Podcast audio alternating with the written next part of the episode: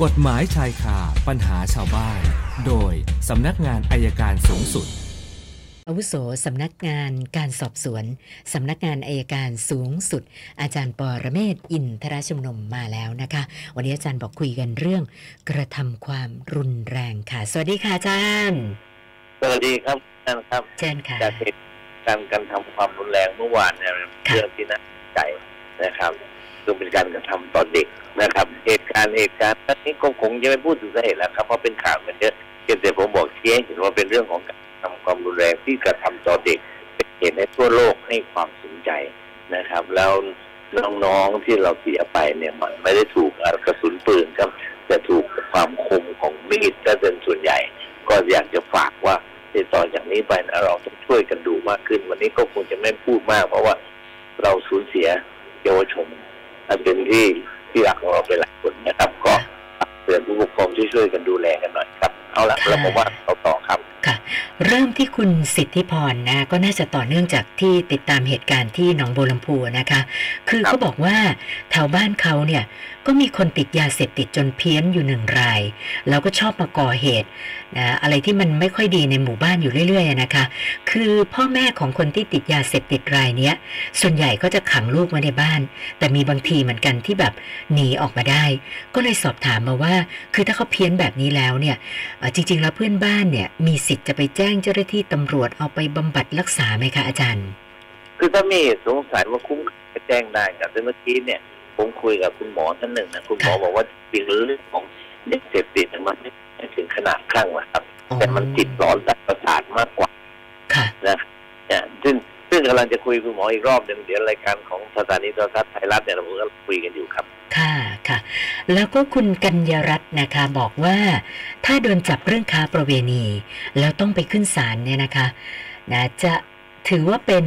คดีอาญาไหมคะอาจารย์ เป็นครับเป็นครับทั้งค้าเองก็เป็นคดีเสพเพื่อการค้าประเวณี ถ้าเขาบังคับให้เราค้ากลายเป็นคดีค้ามนุษย์ครับ ค่ะเขาบอกว่าอ่าถ้าหากว่าโดนจับรอบที่หนึ่งไปเมื่อ 6 เดือนที่แล้ว แล้วก็ล่าสุดมาโดนจับรอบที่สองนี่แนวโน้มจะถูกจำคุกไหมคะเนี่ย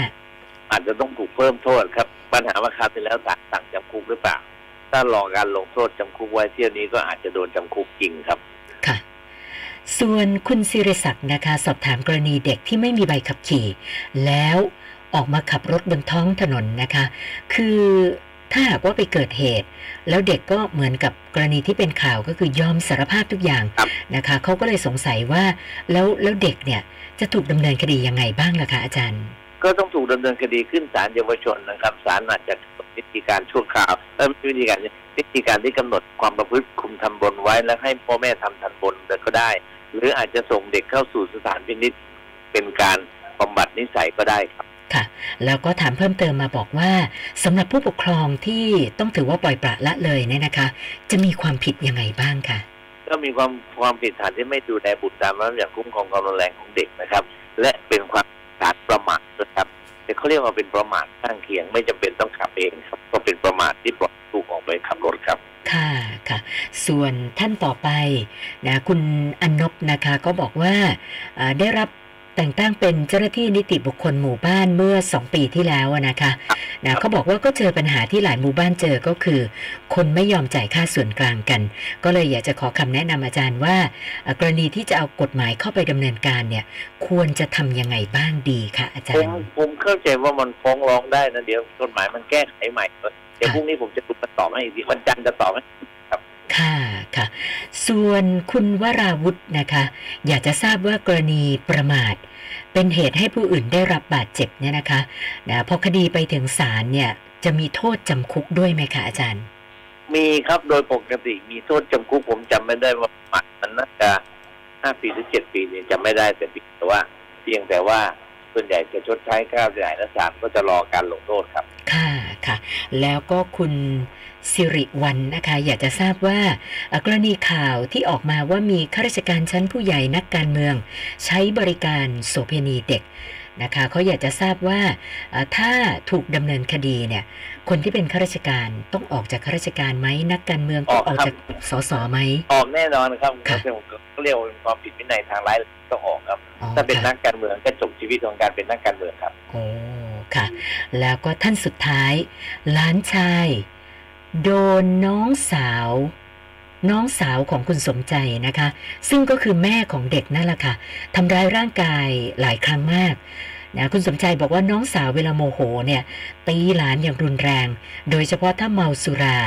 นะก็ยิ่งใช้ความรุนแรงมากขึ้น ก่อนหน้านี้เคยเอาหลานมาเลี้ยง แต่ว่าน้องก็มารับกลับไป ก็เลยสอบถามอาจารย์ว่าในเมื่อแม่เด็กเขามีพฤติกรรมแบบเนี้ย